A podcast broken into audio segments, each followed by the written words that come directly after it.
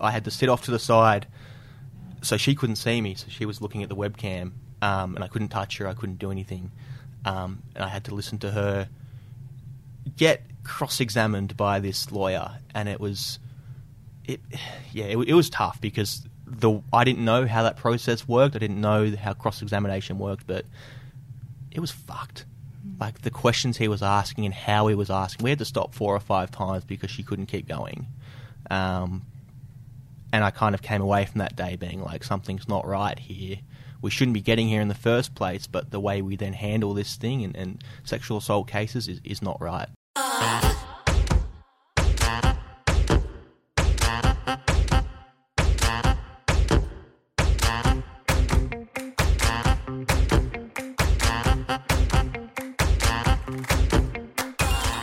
Hello and welcome to Shameless, the pop culture podcast for smart women who love dumb stuff. Today we're joined by Brandon Jack. Brandon is the first man to be interviewed on Shameless, and his story is a fascinating one. Brandon grew up with a father, Gary, who was a star player and coach in the rugby league, along with brother Kieran, who served as captain of the Sydney Swans AFL club. Brandon gave professional sport a crack. He played alongside Kieran at Sydney from 2013 to 2017, but last year he gave the game away. He realised he did not want to be a sports star like his dad and brother. Actually, he wanted to be a writer, and a feminist writer at that. Now, Brandon is a columnist for the Sydney Morning Herald, where he writes about locker room culture, feminism, and violence against women. We cover a lot in this chat, from watching the Adam Goodes racism storyline unfurl in real time to being your girlfriend support person in a sexual assault case. We hope you enjoy listening as much as we enjoyed recording it. Here's Brandon.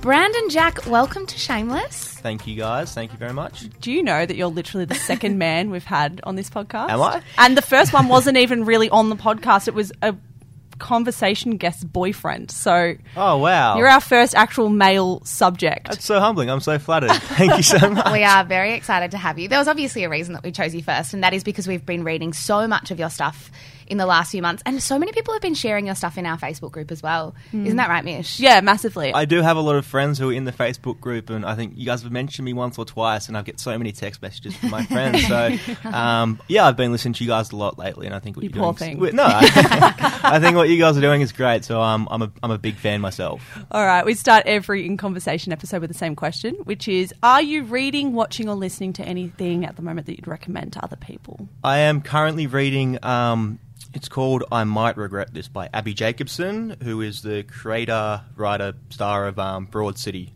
uh, and it's it's it's a memoir of sorts. She's just going across the country on this big kind of uh, car ride, um, and it's just like you're sitting in the car with her the whole time. I find it really interesting.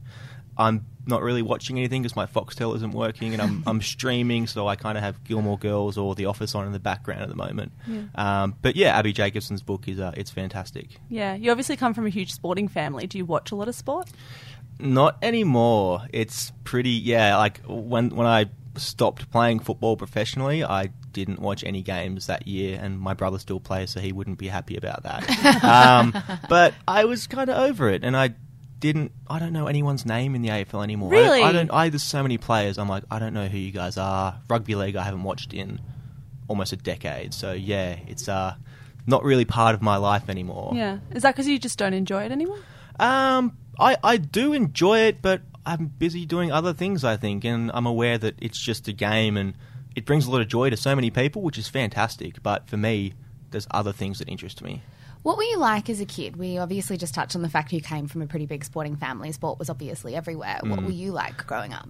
I was so quiet. I think I had um, family, like friends, who thought I couldn't talk until I was like 10 because I just would keep to myself.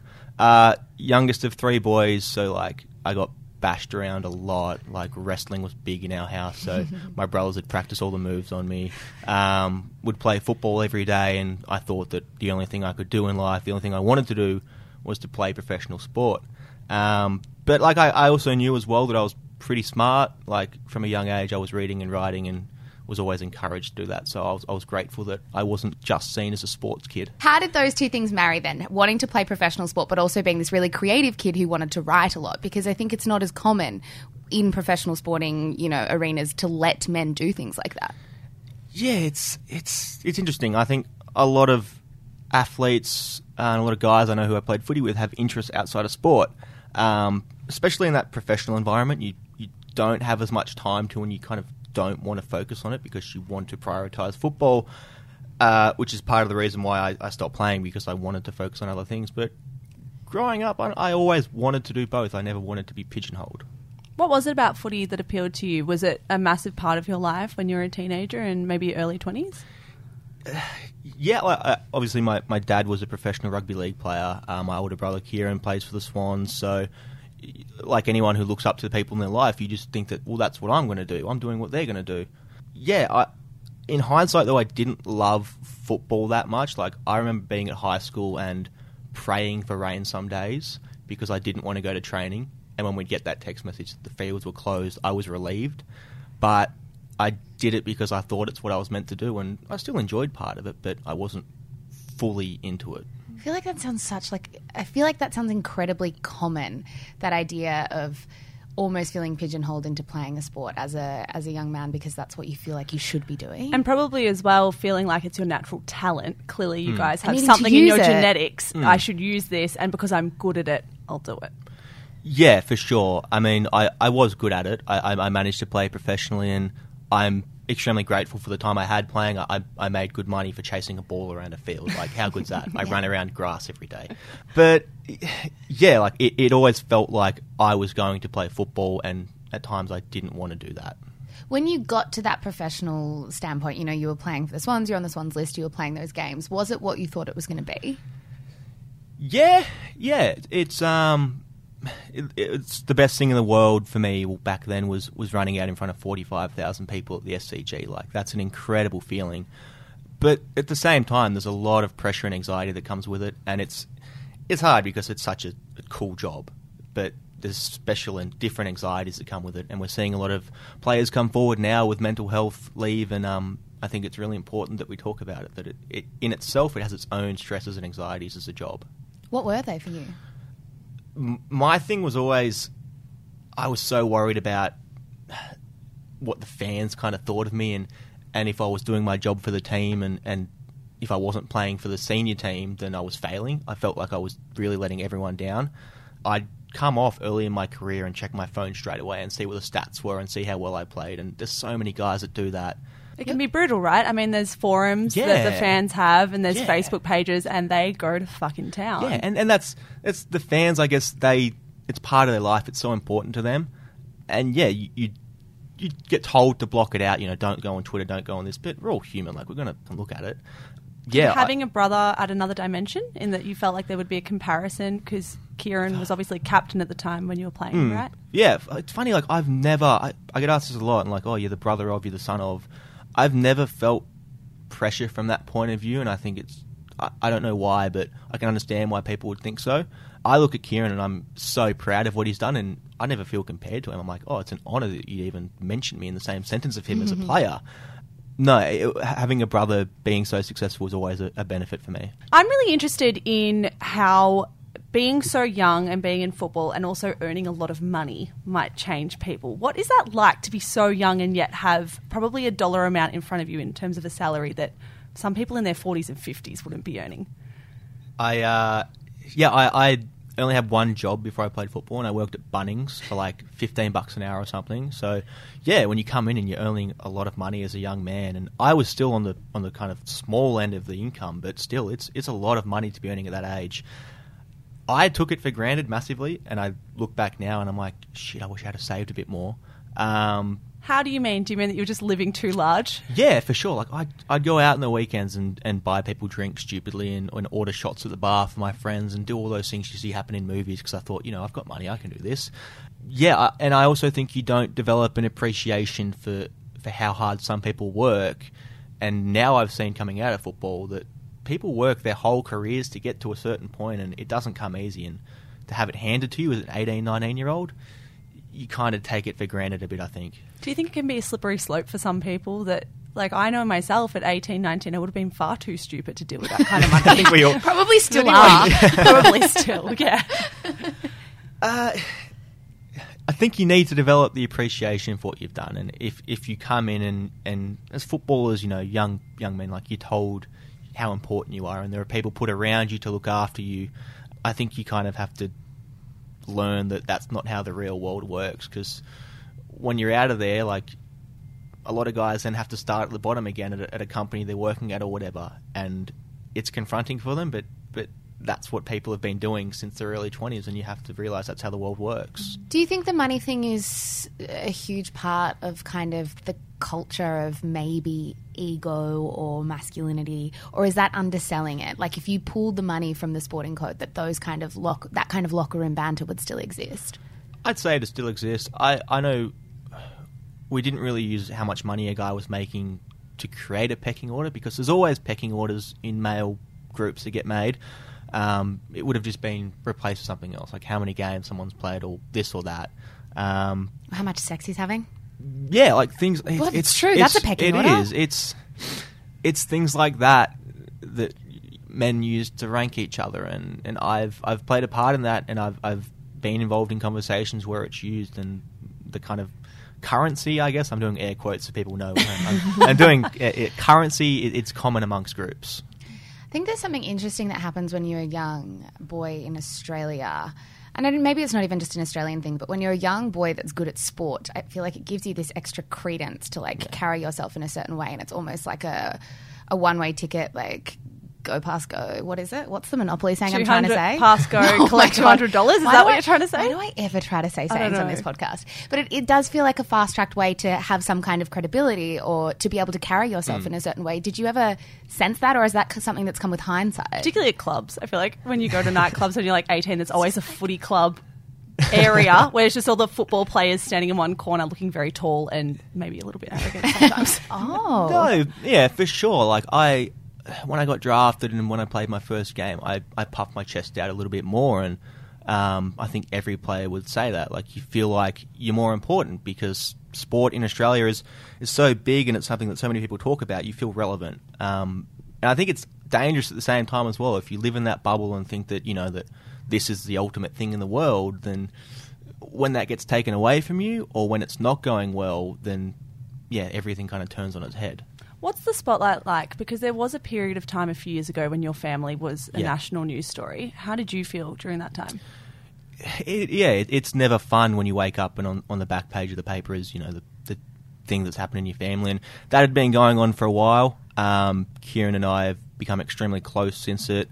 I, I'm not going to go into what happened because I think that that wouldn't really benefit anyone, but I don't have a relationship with my parents now, and it it sucks in a way, but I've made the choice that it's better for me and better for Kieran and his wife Charlotte, who's been incredible this whole time as well, to to not have that relationship, which is which is hard some days.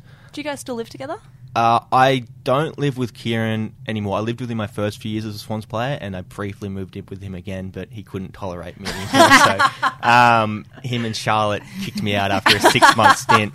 Uh, but yeah, me and him are we're best mates, and I think the whole thing's brought us a lot closer together. What's it like having the sport taken from you? I mean, I, I- I'd be interested in to hear your perspective on how your career sort of came to an end. But there's a process, what, of being delisted. Of, Yep. Is that a two way conversation or is that a one way conversation? It, it sounds like a, like a mutual breakup. Yeah. I think. like um, I was done. Consciously I- uncoupled with football. Yeah. I was done. I, I walked into well that my whole last year I knew I I didn't want to play football anymore. I didn't want to go on away trips because I would have rather stayed at home and read a book or wrote or done anything else. But it was kind of like we all knew what was happening with me.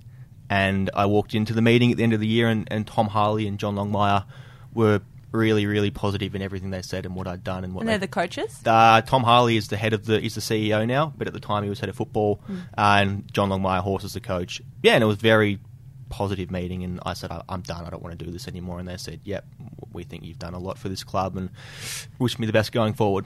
So, as someone who didn't want to go on those away matches and who did probably just want to sit home and read and write and do other things, what's it like being part of kind of like a stereotypical locker room culture? Was it a locker room culture? What was that sporting pl- club like? The, the Swans are, I think the Swans are probably the best sporting culture in Australia and the world, but it doesn't mean they're exempt from the same things that all most male circles are involved in. It doesn't matter whether it's a a high school group of boys, a locker room for footy, or a, a business. I work in the city, and opposite my office is like this group of young guys in a startup, and some of the stuff they talk about is just like, come on, grow up. It's boring.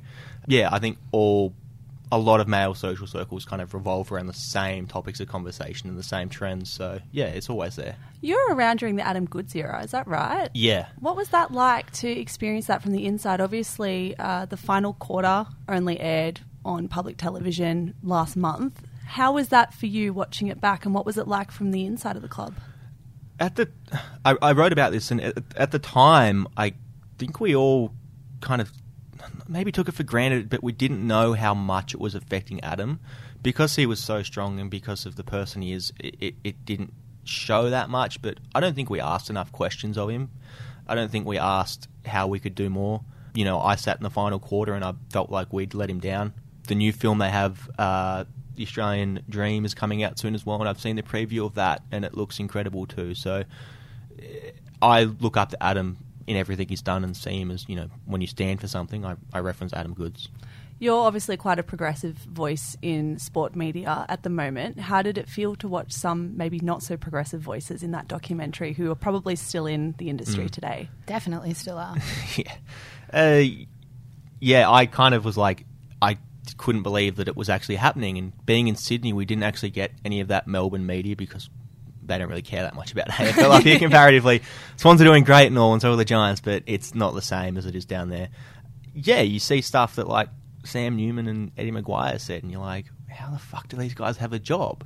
And it's igniting this this thing within the community, and it's divisive what they're doing, and yeah, it made me sick. You said before, I don't think we asked him enough questions, and I wonder if that sort of you know, speaks to what it's like to be a young man at the moment where you kind of, I don't know if you feel this, but a lot of young men in their relationships don't feel like they can talk about anything and they kind of don't ask those questions. You mm. take your friends and their feelings at face value. Did you feel like that growing up where you guys kind of didn't go deeper? For sure. I, I still do it today and it's something I'm trying to break out of. I mean, my girlfriend Ellie is incredible, but she knows that I go into times when I don't talk and she always will give me space, but then make sure I talk about it. She'll push me to, which which is incredible. Um, yeah, it's it's a thing with young guys. We don't talk about things that you know that that we should because we think it's a weakness or I don't know if that's the right word, but it's also a habit thing. I know that's kind of discounting. I mean, I don't know if that's underselling it, but I also think it's a habit thing. Like you've got to break out of the habit of not asking the questions to sort of make it uncomfortable yeah. to get anywhere. Yeah, for sure. And I've I've got some friends who I've been really close with for like 10 years, and how many deep conversations we've had, I could probably count on one hand. But I do remember the ones that we've had because they meant something to me, and I think that's so important. I wanted to ask you I was reading an interview that you did, I think it might have been with Fox Footy, and you touched on being involved or being asked to be involved in a sexual assault case with a friend as a support Yeah, person. support person. Can you talk us through that time and what a support person is and your involvement in sort of like helping your friend through that? Yeah, so I, I wrote at the time actually that it was a friend, and I've, I've spoken since, but it was my girlfriend, and I, I didn't write that at the time because it was early in our relationship and we didn't feel comfortable with it being known. But she asked me after like our third date, I think, if I wanted to be a support person, which meant that we did it in a remote room, so we weren't in the courtroom with the person, uh, with the judge or anything. Um, it was through video link, but I had to sit off to the side so she couldn't see me. So she was looking at the webcam, um, and I couldn't touch her. I couldn't do anything, um, and I had to listen to her get cross-examined by this lawyer, and it was, it, yeah, it, it was tough because the I didn't know how that process worked. I didn't know how cross-examination worked, but it was fucked. Like the questions he was asking and how he was asking, we had to stop four or five times because she couldn't keep going. And I kind of came away from that day being like, something's not right here. We shouldn't be getting here in the first place, but the way we then handle this thing and, and sexual assault cases is, is not right. So it sounds like this relationship and meeting Ellie was pretty formative in how you see the world now. Yeah, for sure. I, I'd had girls talk to me before about their experiences, and I had a girl two years before I met Ellie call me, and she'd just been sexually assaulted, and she was in a very dark, dark place. And I just sat on the phone with her for a couple of hours, and but from then, I don't think I learnt much more. Um, but meeting Ellie and, and her view on the world and the person she is is has helped me to become who I am. And in her own right, she's an incredible person who's going to do so many great things. And I'm always telling her that she should write, she should do this because she's got so many great stories to tell. But for me to learn from, she's been great. There was a great quote from that interview. I hope you don't mind me reading it back to you. But you said, I didn't grow up with sisters. I didn't grow up with many close female friends. I'd never thought about the actions of men towards women. That was the kind of eye opening moment for me. What was, I mean, apart from the fact the line of questioning from the lawyer was incredibly perhaps aggressive or uh, too forthcoming, what, what else was it about that time that changed your perspective so completely? Yeah, even even the questions that they ask, it's like, what are you, what were you wearing at the time? And then they try and turn that into something that was provoking it. And then I think back to when I was a 14, 15 year old boy, and we'd think that if a girl was wearing revealing clothes, you know, that that she wanted sex or something like that. And it's where do these views come from, and how do they become ingrained in a 15 year old boy, and how does the lawyer then use this as something in a court case? Um, so I took a step back and was like, "There's there's something here that's that's weaving all these things together." And I then started thinking about what I'd done as a young man, what my friends were like, and seeing how it had affected the, the woman I loved more than anything in the world, and other women as well. Yeah, I I knew that you know something wasn't right. Coming up after the break, what it's like to write publicly about feminism and toxic masculinity when you come from one of the country's most male dominant institutions. But first, a word from today's sponsor. Where did the decision come from then to start speaking publicly about it? Because I think it's one thing to notice it and be able to call it out within yourself, but then it takes another leap entirely to say, you mm. know hmm. what, I'm going to talk about this on a public stage. What is it about you that means you want to use your platform? I specifically me, like I get this feeling inside me where I have to like write something down and, and get it out there. Like certain, I don't write about everything. I only write about things that make me feel something inside. And I'm aware that where I come from is that tr- real traditional male perspective. And I'm still figuring this stuff out. I'm not perfect at this. I've got a long way to go still. But I think that as I'm learning, I can maybe help other guys who are feeling the same as me, who are uncertain or are trying to learn as well. I think that the perspective I have can help them in a way as well. Is that difficult though? Because I think a lot of the time, if you're talking to quite a traditional subset of people and try to quite a traditional culture in mm. AFL footy, it might be that you're riling a lot of people up because I think what something happens is is that when we have these conversations, particularly about football culture, a lot of people get their back up because all of a sudden they're annoyed that someone's trying to disrupt the status quo. Yeah. Is that something you feel that you might annoy some people who have had their way for so long? yeah, people aren't always going to agree with what you say, and I, I go on, I read all the comments on Twitter because I, have gone against saying like you're an idiot because you don't agree with me. I think I can learn something from people who don't agree with me. I think that if we all just think we're right all the time and we we're just you know polarizing the world a bit more, I feel if I feel like I'm disrupting the status quo, then I, I write it because I think that's important because it's something that's it's changing something or it's moving it in a new way that it needs to go. What we find with the patriarchy is it tends to do as much damage for young men as it does for young women. And you mentioned before we jumped on the mics that you are currently writing a book, which is super exciting, yes. about how those kinds of things might have stifled you as a kid growing up and how they've affected you to date. How did you feel trapped by those kinds of ideas? I, I am, yeah, I am writing a book at the moment that's part memoir, part kind of my view on the world now. And yeah, you, you think about what I went what life was like during high school. I went to an all boys school except for year 11 and 12 where it was co ed.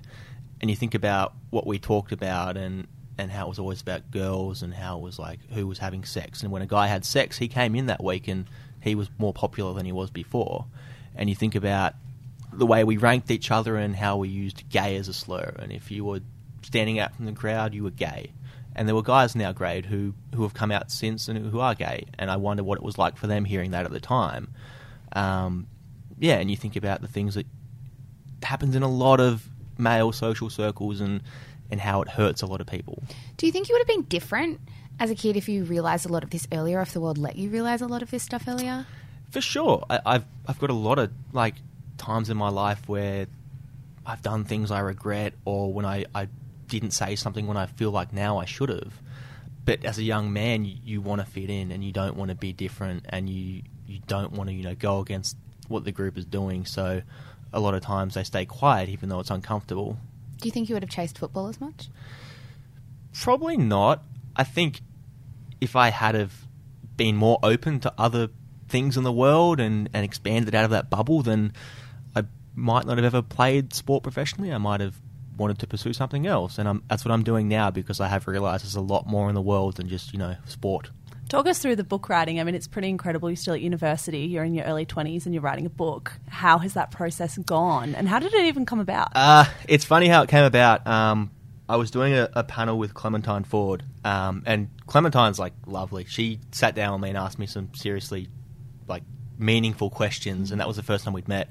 And she said I should get in touch with her publisher, Jane, and I didn't know how to find her, but I found her on LinkedIn. So I signed up for like a one month membership on LinkedIn. Premium. yeah, yeah, but you get a one month free trial because I wasn't going to pay 80 bucks for it. And then I sent her a direct message and said I'd like to meet up and talk about a book idea I had. And we did. She asked for a sample and I sent her a piece. And yeah, from there they were like, you should write this and we'll publish it. So coming out, I think next year, it's a, I love writing. It's what I feel like I was meant to do. So I'm really enjoying the whole process. What was the piece that you sent her? Uh, I sent her the first chapter idea I have, and it's one of my nights out as a 19 year old boy with my best friend at a local pub and kind of the antics we got up to that night. And it ended up with a guy breaking his hand. Yeah, there, there was a lot of things that went wrong that night, and I laughed at that story for so long and thought it was hilarious. But now I go back and I'm like, oh shit, like, probably shouldn't have got to that point that it did. In that that night kind of encapsulated a lot of problems with masculinity. Yeah, it, it did, and I, a lot of what I'm I'm writing is those honest accounts of what it was and what it looks like. Because I, I read a lot of books on gender, and a lot of times it's explaining like this is what masculinity is, but I'm like, someone should just show it, and that's what I'm trying to do. It's so interesting to me that you've come this far. I mean, I imagine I, I, that came out completely wrong. It's so interesting to me that your perspective has changed so completely because I think not everybody's perspective would have changed in the same way yours did. And I know we touched on before the fact that there was uh, the sexual assault case that changed things, but were there other forces as well that came into play that made you really rethink things? That wasn't just that one sort of snap, you know, change. yeah. Yeah. Uh, Jeez, I I think I've always been open to learning and always been willing to admit when I'm wrong, uh, which is something that I feel everyone should have because I know I think I said before we all like to think we're right all the time, but we're not. Um, yes, we are. except for you girls, of course. Except for women. Uh, yeah, yeah, yeah, yeah. yes. Um, it's it's it hasn't been just a snap kind of thing. I think it's been building for a few years now, and whatever circumstances have transpired in my life and whatever I've been through has kind of led me to the point where I am now. So it's yeah, it's just been a gradual learning journey, I guess. So much of your writing takes on the huge parts of uh, you know Australian football culture and AFL culture, which also means calling out some pretty big names. I know we touched on Eddie McGuire before. I mean, it takes a certain kind of fearlessness, I think, to take on names that are so well established in an industry that's kind of hard to break or change. Where does that fearlessness come from, or do you just not think about it when you're writing? I, yeah, I, I think it's fearless in a way. I still get nervous about the response. Like I have a fear when I'm writing these things. I think all writers do. Um, but I, I look at who I am, and and I'm a white straight male, and all the biases that people normally have. They look at me, and can they apply them to me? It's like, what are they going to critique me for here? And that kind of gives me the strength that you know if people who are critiqued for who they are, not what they write, can still say what they say, then far out I can as well. I look at what Clementine Ford writes, I look at Bri Lee with her book Eggshell Skull, Mm. and all these people who have been through tough things and what they write, and I'm like, shit, I can I can do something to help here. So, I, I yeah, I get fearlessness from from people like that. What do you think it will take for a gay AFL player to come out and say that he's gay? Because there are so many stories out there that there are. Of course, there will be. Because think of how many hundreds of AFL players there are in Australia. It is probably statistically impossible that throughout the decades there has not been a single homosexual gay AFL player. Why is that, and what do you think needs to change? I think it's as much a thing in wider society as well, and a lot of the views that are held in, in the entire world. AFL is a, a small subculture of that, and yeah, it's, it's a very masculine environment. I know things are happening in the AFL. There's Pride round now. I know at the Swans we did a lot as well. I think we had a float in the Mardi Gras. We've been doing that for a few years now. So the views at, at the Swans were, were really accepting and open. I think it's just everyone continuing to think along those lines and be like, we don't care if you're gay, you're straight. We don't care if just being more open minded to people who are involved in the game. No one wants to be the first either. Yeah, yeah. I, I think the the media is obviously going to turn it into something, whatever it is, and They'll absolutely turn it Yeah. into something that's bigger than it is. And all you kind of want it to be is a blip. Like you want someone to do Yeah. it and then everybody to ignore it. But I can't imagine it happening like that. Well, I think it's easier now that shows like the Footy Show aren't around because I think the Footy Show was pretty disgusting Yeah. in its treatment, even of its own AFL players, but also of anyone who dared to stick their neck out, like Caroline Wilson, Mm. for example. But maybe now that shows like that aren't around, it would be easier. yeah, with with less kind of dribble commentary, I guess. Um, yeah, I I hope that people don't care how they're viewed for coming out, but the media is going to do what it's going to do. And I think, as a teammate, if I had a, a guy I played with come out as gay, I'd treat them the same. I'd I'd say like I'm proud of you or like I'm here for you or whatever because I think that's necessary. But then you, you wouldn't treat them any differently after that. No, you just let it go. Yeah. When we're talking about how you are occasionally calling out a culture that you were so embedded in for so long, do people ever reach out to you? Do the characters like Dane Swan or Eddie McGuire ever get in touch with you? Do players ever ca- touch base with you in a way that says, "Hey, I've experienced all of these things too, but I don't even know who to talk to"? I had um funny on the on the way. I still play local footy just just for fun with a few mates. Um, and I had a guy come up to me after the game from the other team and say he was reading everything I'm doing and he was really enjoying it. So to me that means so much because that's the kind of person I, I want to read what I'm writing. I have teammates who send me my articles and say they've read them, um, which is awesome. I, I think uh, that that's what I'm hoping for. Um, yeah, the more guys I know that can relate to what I'm doing and can speak up and use their voice too, then the better. It kind of sounds like you're you're doing things in a really good way and that you're not just trying to appeal to the one side of politics that might agree with you. You're trying to appeal to both so that we can have an open discussion. Is that accurate? Yeah, I, I am very conscious of even if I write an article and I get a lot of positive feedback, I'm very aware that that's not the reality of it. Like Twitter, whatever, Facebook, it's it's feeds you the algorithm. Or I sound very kind of like sci-fi political theory here, whatever. Um, yeah, I always look for the negative responses and the positive responses and, and pit them against each other and be like, well, what's the actual response here? We touched on uh, perhaps homophobia before, but what about racism? Do you think racism is still a problem in the game, and what do you think needs to be done to change it? yeah, ra- racism is still a problem in, in Australian sport. I think there's been a few incidents this year in the AFL. I saw an article from uh, the NRL last night about Latrell Mitchell, a Sydney Roosters player who's been experiencing some online hatred as well. Um, racism's there, and in sport, I think it gets dismissed because people are like, "Oh, we boo everyone," or "We do this to everyone." We don't treat people differently, but the biases are there. Um, and sport's a vehicle, I think, to change things as well. You can see how sport can bring people together and how it puts a lot of people on a level playing field. So I think sport's really important to actually, you know, help overcome those issues. What I think is so interesting about the work that you do is I wonder if a lot of people who would be in a similar position, who is, you know, like maybe a white male, straight, white straight male, often don't feel comfortable saying the things that you say because sometimes they don't feel like they have a place to or that there's not space for them. What would you say to people like that who feel like maybe, oh, I don't want to say this because I don't know if it's the right thing or I don't want to take space in somebody else's conversation? To be honest, that's something I was very aware of at the start, and I, I made sure I read a hell of a lot before because I didn't want to just add a meaningless opinion. Um, I read so much like feminist literature beforehand because I wanted to have an actual opinion that was, you know, en- encompassed both sides as well. And I, I make sure to always give credit to the females as well who I've read because I think it's important. Um, the f- main thing to do is I think is to listen to start with and to read and listen to things you wouldn't normally because there's a whole other perspective on the world that I wasn't aware of and until I started learning about that I don't think my opinion would have really done anything. What's your end game with this work? I know it's pretty early to ask that question, but what, Jeez, I just started. what do you? Where will you be in 25 years? I've just spiraled yeah. him. What do you want most out of the writing that you do? I mean, you're writing for incredibly mainstream publications. I mean, the SMH is, is pretty mainstream, about as mainstream as it gets. What do you want for people to think about or feel when they're reading your stuff? Uh, I kind of hope in like 10 years I don't have to write this stuff anymore. I think the end game is for it to be irrelevant.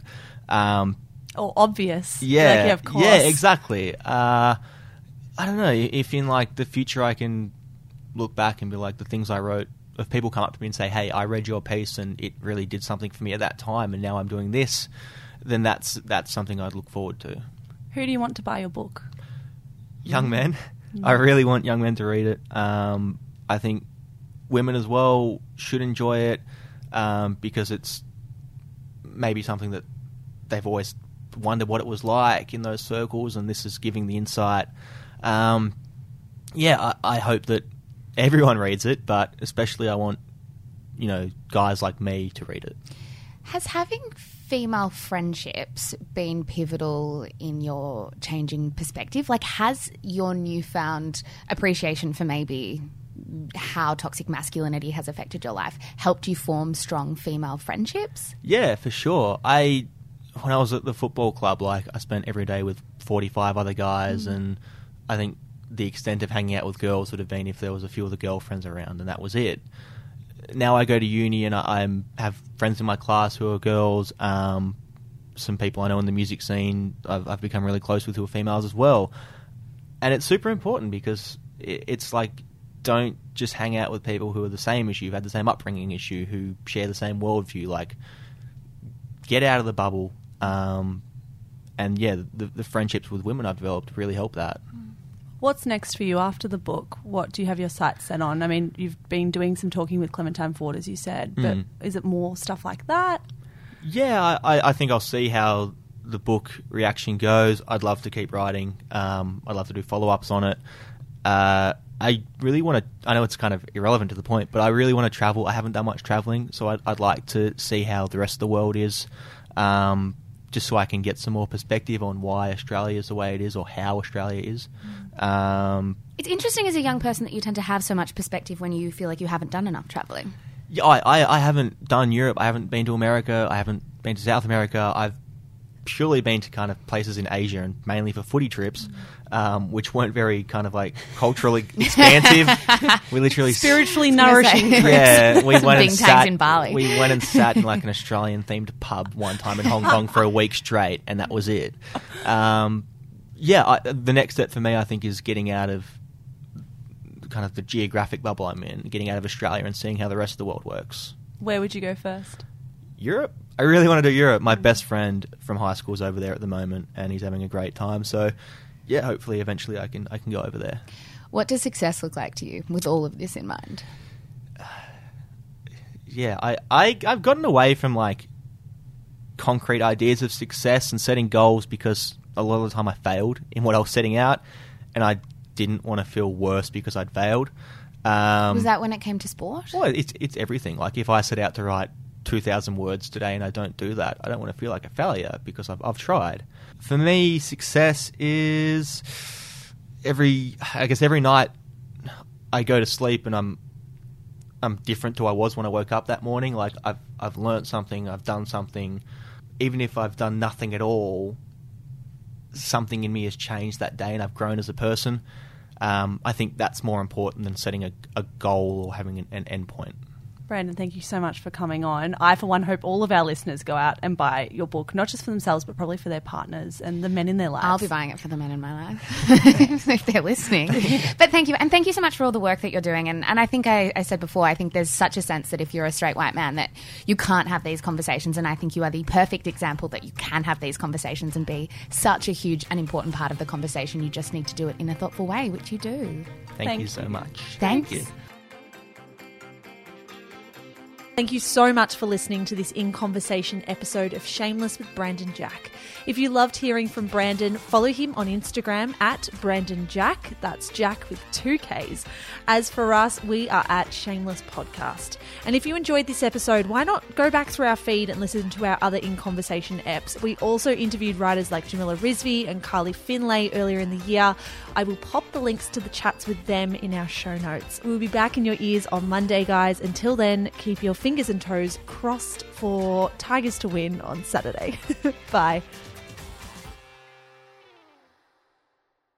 Oh, hi, it's Annabelle Lee and Louis Hanson here. We are your hosts of Everybody Has a Secret. Woo! Woo! We are here essentially just to let you know that we drop episodes every week now. Every damn Friday morning, we are in your ears. That is so exciting. What a time to be in your ear holes. So, essentially, each episode we unpack the real life secrets of our listeners.